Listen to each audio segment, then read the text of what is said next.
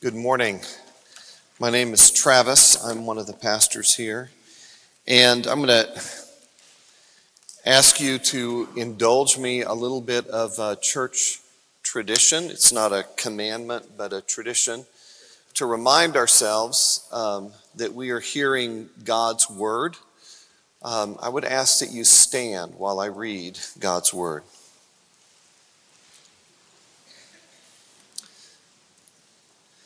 This is from Paul's letter to the Ephesians, picking up in the fifth chapter in the twenty-first verse. Submitting to one another out of reverence for Christ, wives, submit to your own husbands as to the Lord. For the husband is the head of the wife, even as Christ is the head of the church, his body, and is himself its Savior. Now, as the church submits to Christ, so also wives should submit in everything to their husbands. Husbands, love your wives, as Christ loved the church and gave himself up for her, that he might sanctify her, having cleansed her by the washing of water with the word, so that he might present the church to himself in splendor, without spot or wrinkle or any such thing, that she might be holy and without blemish. In the same way, husbands should love their wives as their own bodies. He who loves his wife loves himself. For no one ever hated his own flesh, but nourishes and cherishes it, just as Christ does the church. Because we are members of his body, therefore a man shall leave his father and mother and hold fast to his wife, and the two shall become one flesh. This mystery is profound, and I'm saying that it refers to Christ and the church. However, let each one of you love his wife as himself, and let the wife see that she respects her husband. This is the word of the Lord. You may be seated. A few weeks ago, um, I, I went to, I had Bill and Jake in a room. I, I said, so, uh, What am I? What am I preaching at the end of January? And uh, and he says, "Well, I'm I'm leaving off here on verse twenty-one." And uh, and Jake said, "We'll both be gone that day." This, um, you know, there there are some things that we can say as Christians within our culture that continue. Um, to be things that resonate with just people, right? If you talk about caring for widows and orphans, if you talk about doing unto others as you would have them do unto you, there, there's, there's plenty of things that will resonate.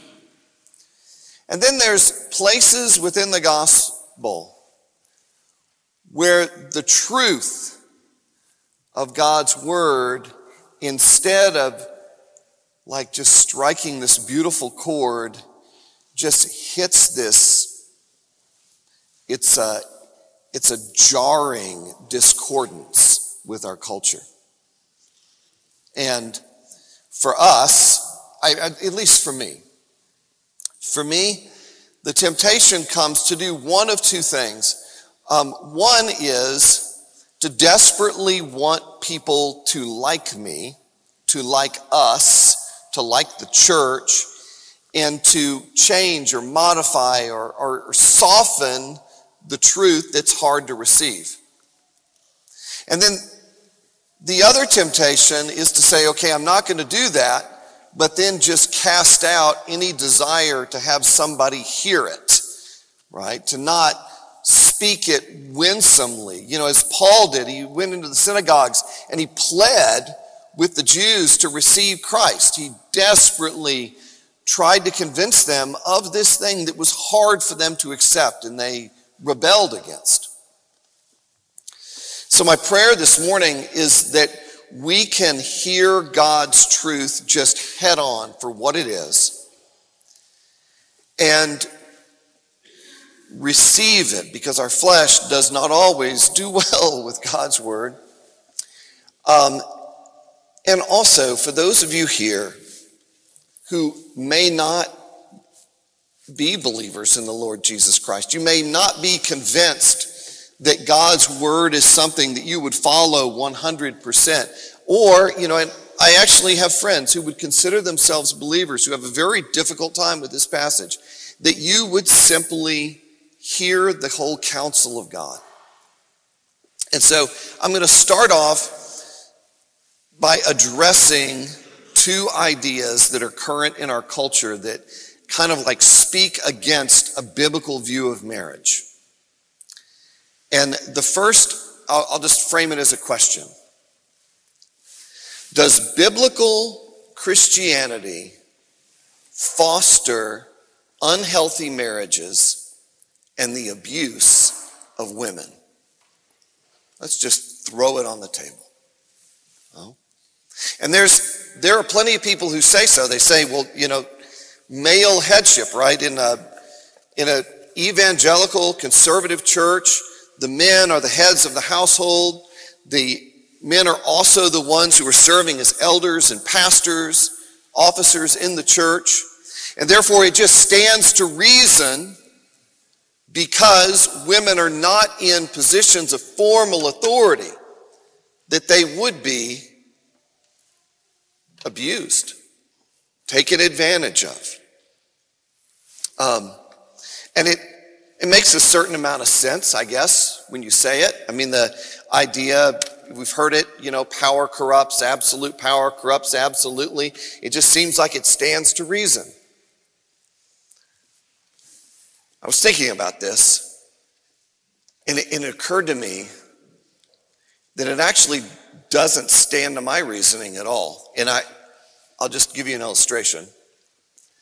Just pretend that you are on an airplane, and there's a whole bunch of children on this airplane, and the airplane crashes, and the only survivors are you and a large group of children.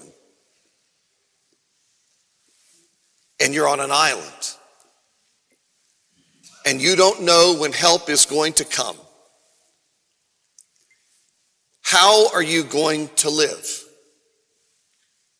Are you thinking to yourself, ha, I have a large group of servants.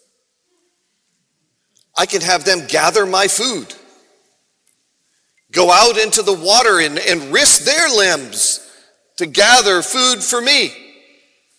I'm only going to feed them insofar as they may wait on me. Would I mean, I, I'm, I'm sure there is some really twisted person out there who would do this, but probably no one in this room. What would you do? You would give your life to protect those children. That's what you would do. Every day you would pray to God, God, give me the ability to hang on so that when help comes, every one of these kids is okay. That's what you would do. A lot of unbelievers would do the same thing. So the idea that simply investing someone with authority then calls them into abuse is not an idea that actually fits. But there's a there's a reality flaw too. There's another flaw, not just a logical flaw. There's a reality flaw, and I I ran across um, years ago. I was just I was doing was thinking about Christianity and marriage, right? Because we all we all hear, you know, that Christians are Um, just as apt to get divorces as non-Christians are. The divorce rate is fifty percent. It's just kind of across the board. Nothing about being a Christian. And I just kept thinking about that. And I thought, this is so weird. Where, I mean, like I see divorces. I see divorces happen in the church, but it's nowhere near these numbers. I mean, it wasn't in the P C A church I belonged to in Texas. Any of the churches I belonged to since, there are divorces. But where is this coming from? So I kind of, I did a deep dive on the internet, went deeper, deeper, deeper, and finally I came across a sociologist who said, this is inaccurate because they're not controlling for people who do not attend church. that they simply go to people and say, are you a Christian? Do you believe the Bible? Yes, I do. And then they include them in the pool. Now, that would be fine if everyone was just the same, but it turns out that they're not.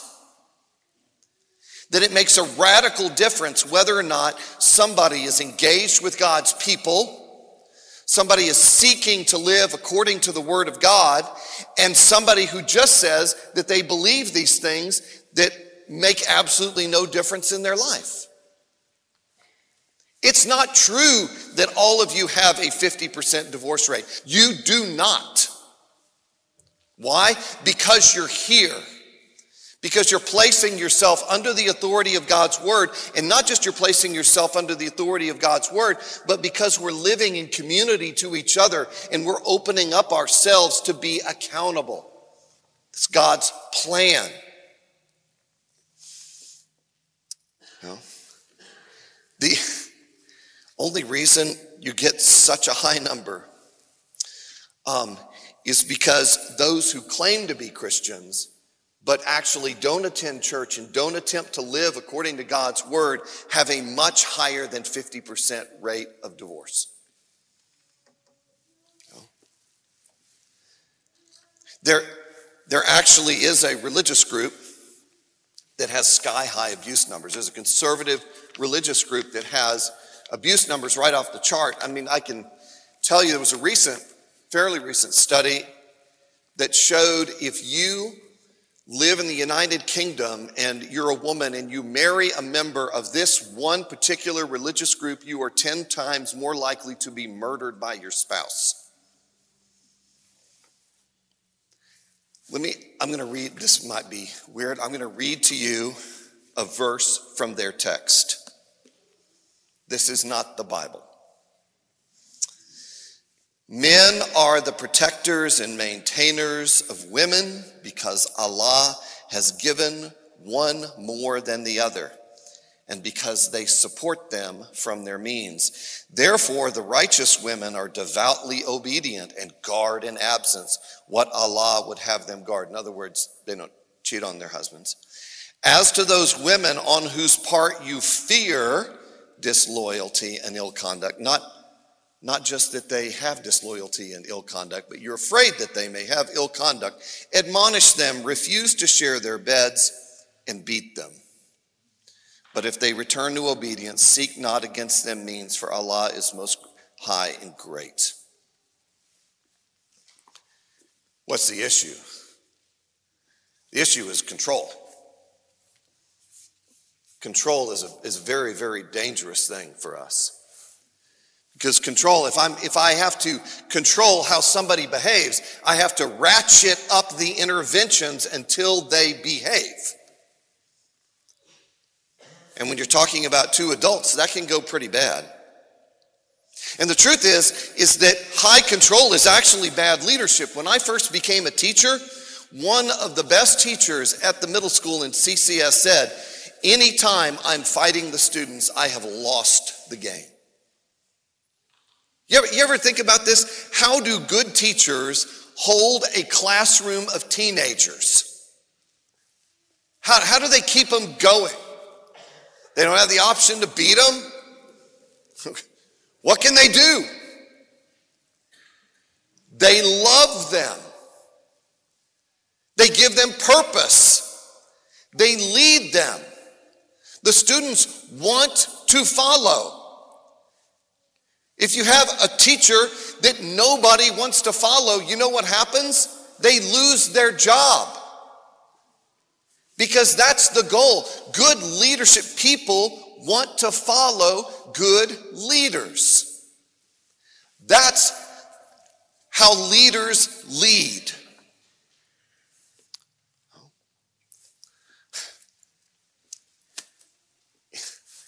The Bible. If you did you notice how this different than the Quran? Right, the Quran says, Quran doesn't even speak to women. Doesn't doesn't even it, it doesn't even uh, you know Muhammad does, does not even going to talk to women. Just going to talk to the men. Make sure your wives obey you. What does God say? He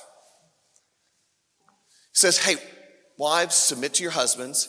And then he says, husbands, Make sure you're, no. Love your wives as Christ loved the church. What's he do? God goes to women and says, here's your calling. Goes to men and says, here's your calling. And doesn't tell either one, never says, husbands, make sure your wives obey you really well. Doesn't say to women, make sure your husband really loves you like he should. I mean, the truth is, men, you are, you're absolutely permitted to admonish your wives to obey you better as soon as you are loving your wife as Christ loved the church. You get to one hundred percent and you can gently say something to your wife.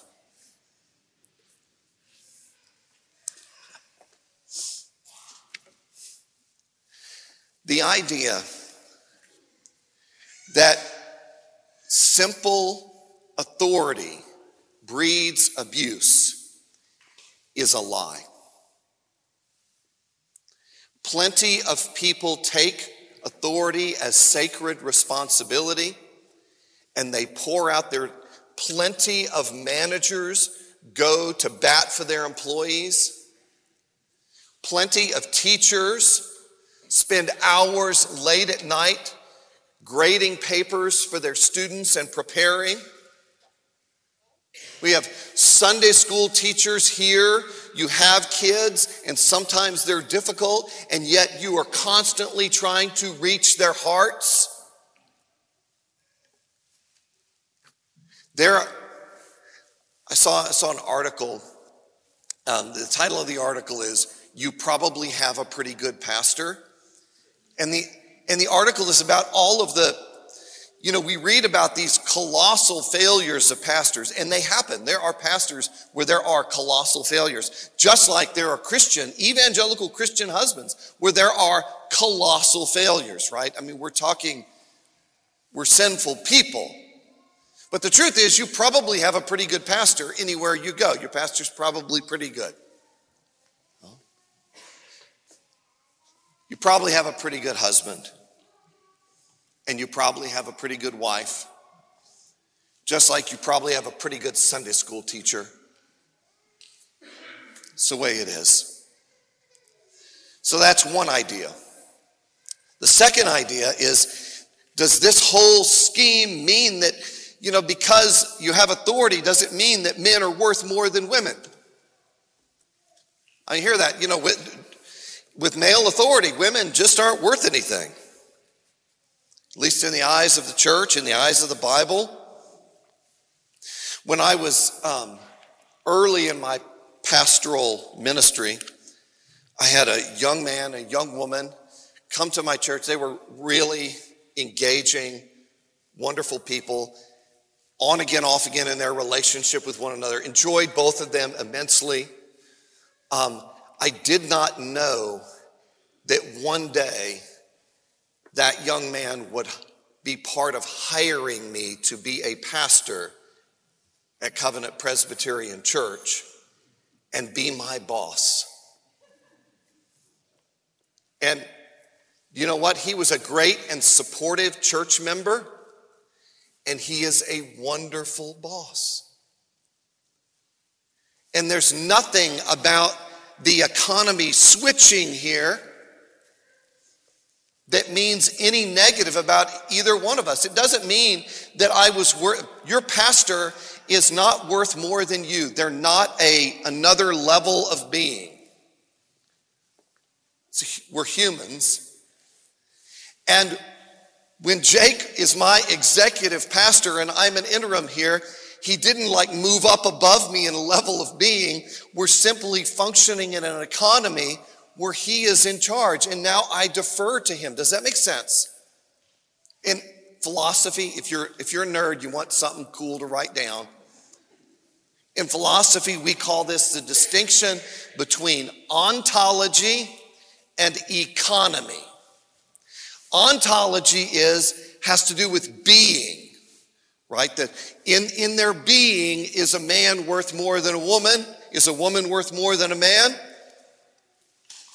In economy, it's a question of roles. How does it all work together? He goes back, and I'm I'm, I'm afraid of how much is in the sermon. He goes back to the Garden of Eden. And in the Garden of Eden, before the passage where he says, the man shall leave his father and mother and cleave to his wife, and they will become one flesh. Before that, um, he, crea- he creates Adam, and Adam by himself is not complete. The first thing that's not good in the garden is that Adam is alone.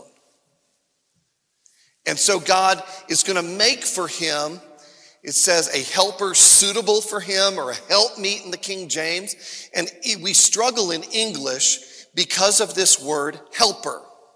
Now, in Hebrew, the woman is going to be, here's your little more nerd stuff, Azer Kenegdo. My, my, my Azer Kenegdo. My suitable helper. Now, in English, a helper is a, it's a diminutive. Daddy's little helper, carpenter's helper, plumber's helper, right? But do you know who God is? He's our Eben Stone Azer of help. God calls himself our helper. See, in Hebrew, there's no connotation that the one who helps is less than the one who is being helped. Does that make sense?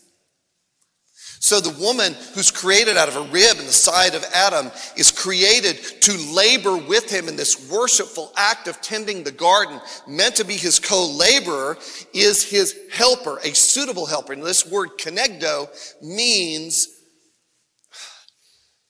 matching but not the same. It's something suitable to make it work together. The person who fits with Adam to complete for their task. A suitable helper. There's complementary, has gifts that Adam doesn't have. Adam has gifts that Eve doesn't have. Together. Now, the Bible says about women things that are mind-blowing for the ancient world. Because in chapter one, it says, in the image of God, he created him, male and female, he created them, stating plainly, men and women are created in the image of God. Women are created in the image of God. They're created to be Adam side by side, helper in this act of worship and labor, and they are not the same.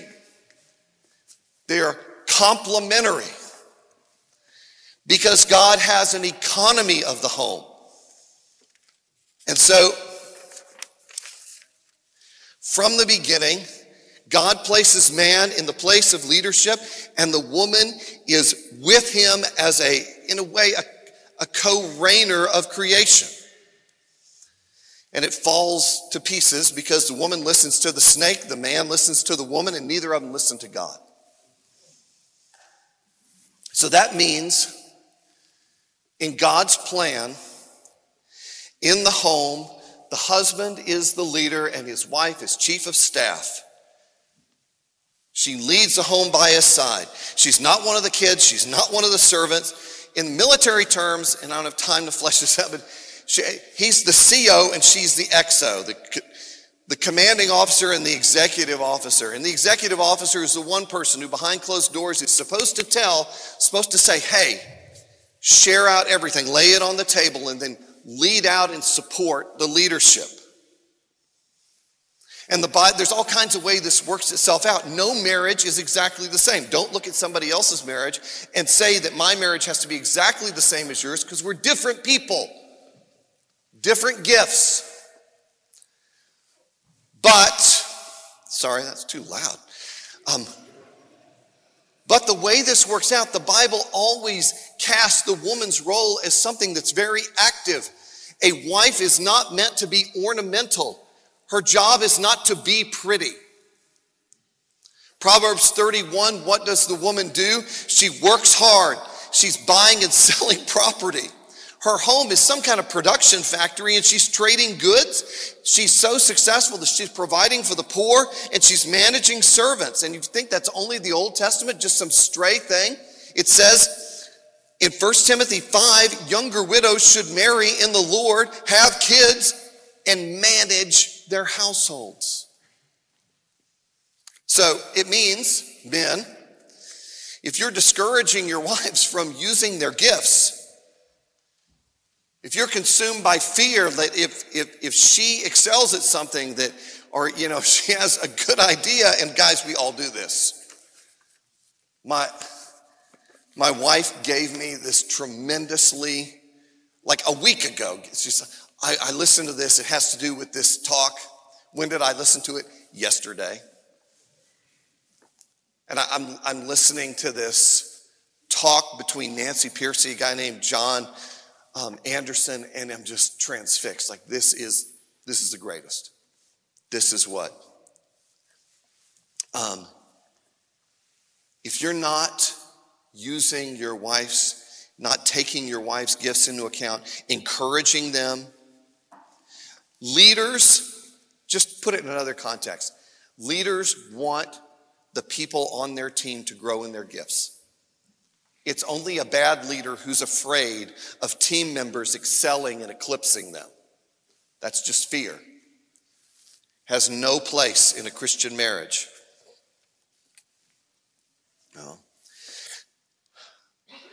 You know, and there's there's a question like, well, you know, what if I'm what if the wife has more capabilities in one area than her husband does? Then it means that the right people are married together, because that is the purpose. If your wife is not better than you in some areas, you've you've married an unnecessary person. That's, I mean, seriously.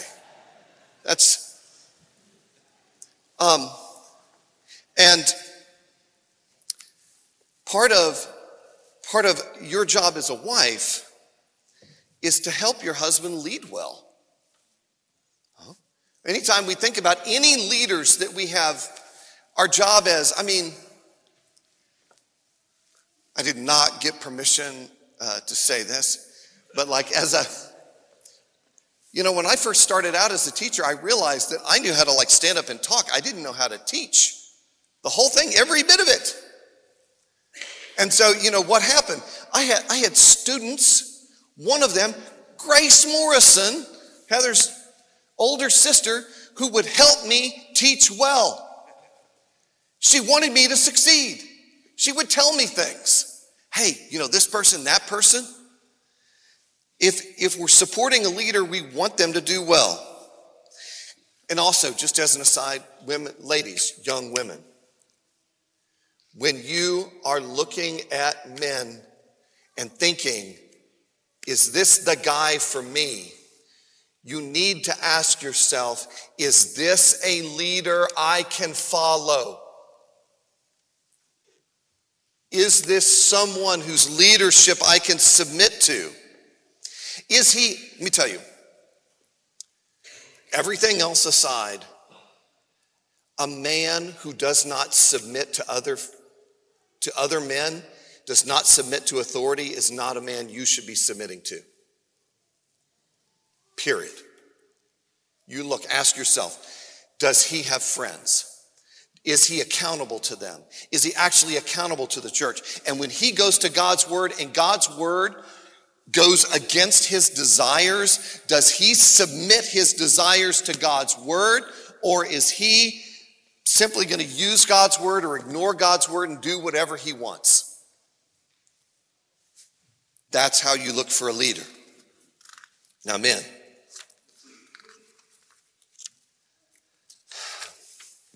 Oh, I should also mention the other the other um, call is to, says respect your husbands. The word is actually reverence.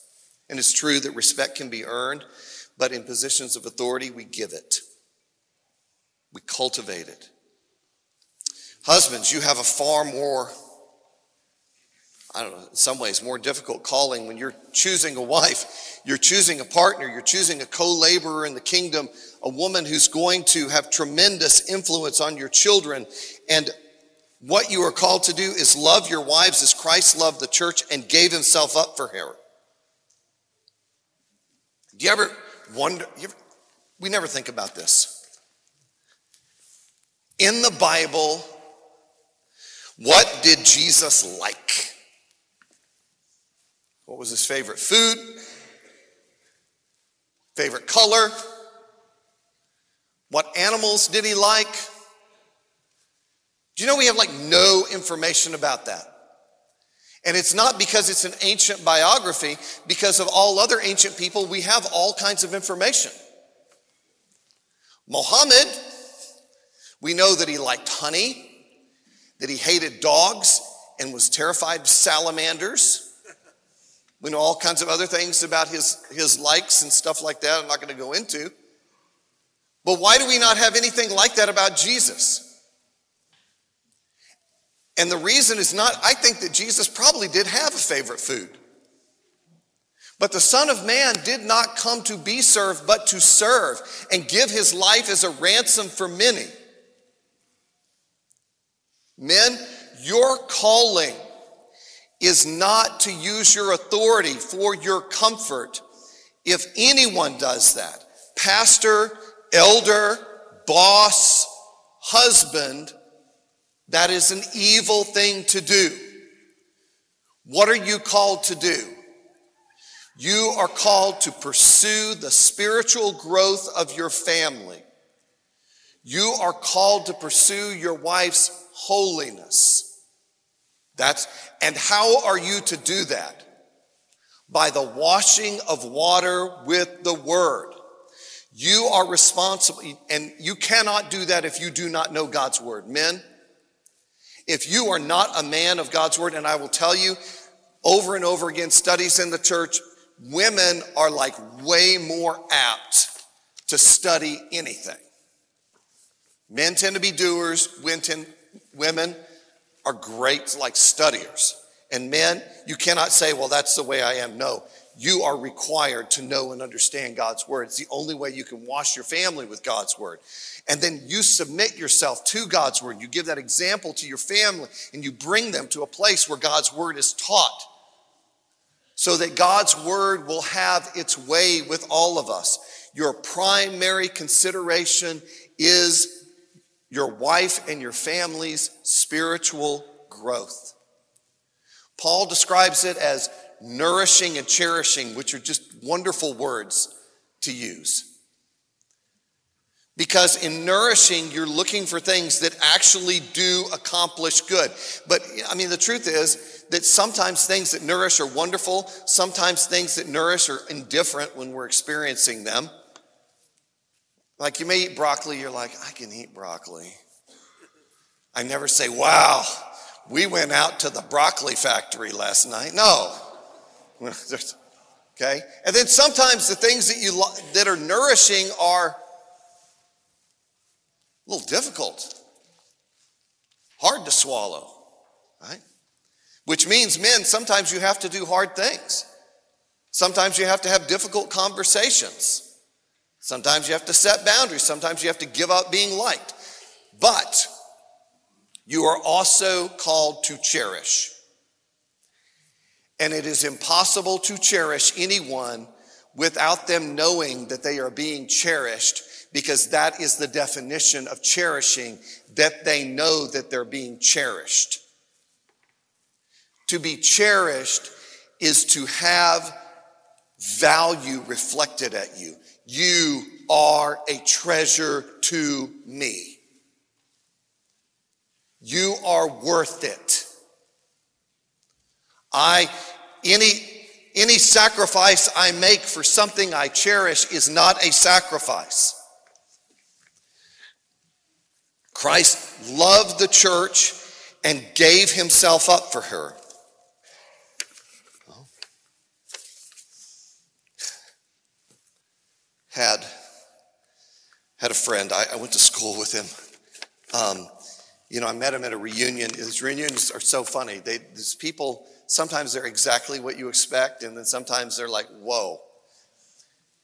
And like, I didn't, I hadn't really thought about it, but this, this, my friend John, if I had thought about it, he was exactly the person that I would respect. So he expect him to be. So him, he shows up with his wife and his teenage daughter. and he's and he introduces, he's like, he'll introduce his wife and his kids, and then he'll turn and he says, "She's my trophy wife." John, were, were you married before? He goes, "No, I just went straight for the trophy." And his daughter's over there beaming because the guy just loved his family. Loved them. Absolutely in love with his wife. And they knew it. Now let me ask you this. To kind of shift it to Christ, right? So, because this is all about Christ and his church. Marriage is meant to be an image, a reflection, a testimony to Christ and his church, which is a scary thing, but it's a, it's an amazing thing. So, how do you know what something is worth? There's this, I mean, you know, people say, "Oh, this is worth more." Well, all right, how do you know what it's worth? You know what something is worth by what people are willing to pay. Okay, if you think your baseball card, you say it's worth ten thousand dollars. If nobody will pay you ten thousand dollars for that baseball card, it is not worth ten thousand dollars.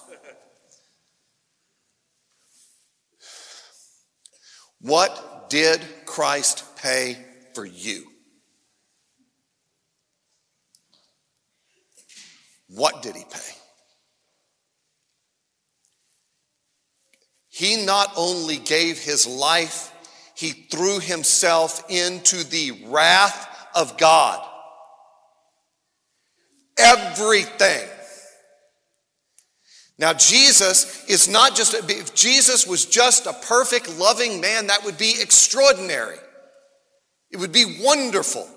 But he's not just a perfect, loving man. He's God in the flesh, the infinite, eternal, unchangeable God in the flesh. Human being, Jesus Christ, gives his life for all of us. What is that payment? It's infinite. That, I mean, and it sounds, sounds like, boy, this does not sound actually reformed and evangelical. You have infinite worth. Because Christ pays an infinite price to purchase you. Jesus cherishes you. He loves you. And if you are here and you have not yet really received that, and I am under no illusions. I was talking with a uh, former Covenant Press member.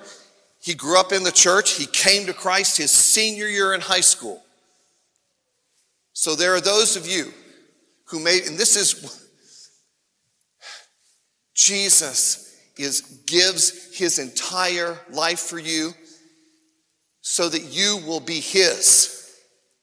And then he nourishes you by his word, by his spirit, through his imperfect church, through his presence in your life, his providence, that he is with you in governing every bit of your life to bring you and keep you with himself. I mean, sometimes, I know sometimes it seems like, oh, why would God allow me to suffer?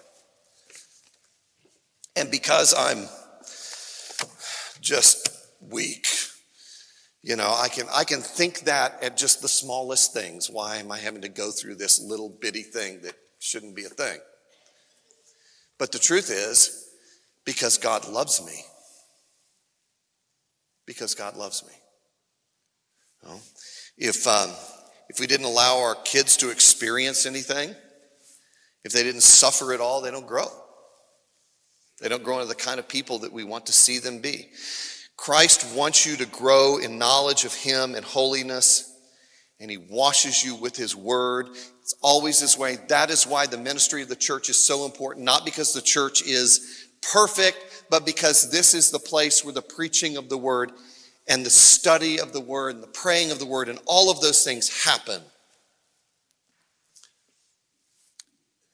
This marriage relationship is meant to image and enact the relationship Christ has with the church. And it's not easy. Because your spouse is a sinner, and so are you. And marriage itself is meant to teach and refine us. Nancy Pearcey and this wonder, I, I want to commend this to you. Nancy Pearcey, John Anderson, find it on YouTube. Um, one of the things that came out in their many studies that have been done, the happiest wives in the United States are evangelical Christians. It's not even close.